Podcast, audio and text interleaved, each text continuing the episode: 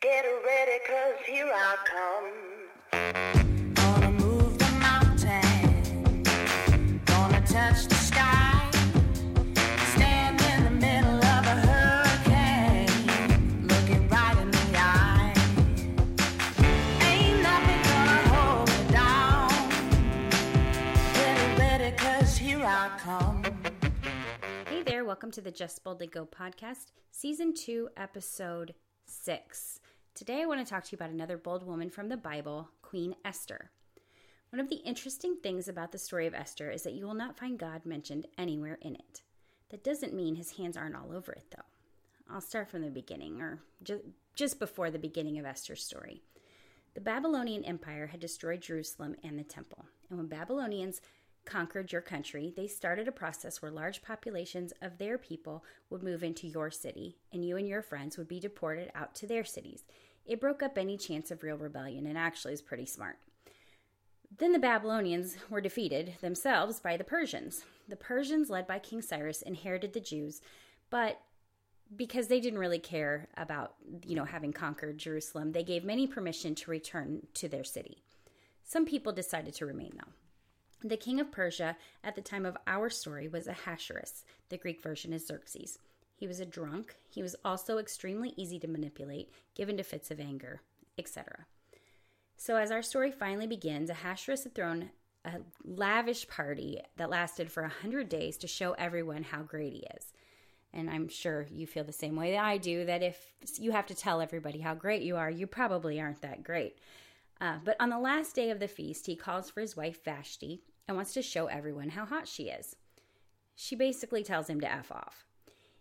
He declares she is no longer queen and drops her like a rock. This leaves him with a harem, but no official queen. So he holds a contest where he chooses the most beautiful woman to be the new queen. Except this contest is not one you enter because you want to.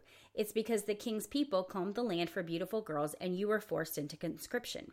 This is where we meet Esther, a young Jewish woman. Except no one knows that she's Jewish. She and her uncle Mordecai are part of the Jewish population who remained in Persia, and she's gorgeous. But I guess they didn't live in the Jewish quarter or whatever, so the people who chose her didn't make the connection. Long story short, she wins. She's the queen. The day she is chosen, Mordecai happens to overhear a plot to kill the king. He tells Esther, Esther tells the king, the king loves them both. The king's right hand dude is a guy named Haman.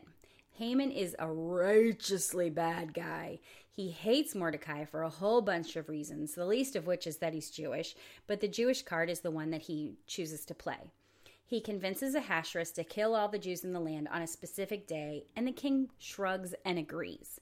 Again, because he doesn't realize that Esther and Mordecai are Jewish. Mordecai goes to Esther and tells her what's up. This is the part I want to focus on. It took a while to get here. Sorry about that. Esther hears what Haman has done and decides she must go to the king.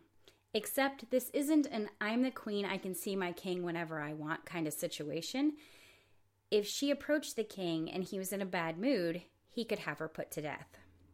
Mordecai tells her, For if you remain silent at this time, relief and deliverance for the Jews will arise from another place, but you and your father's family will perish.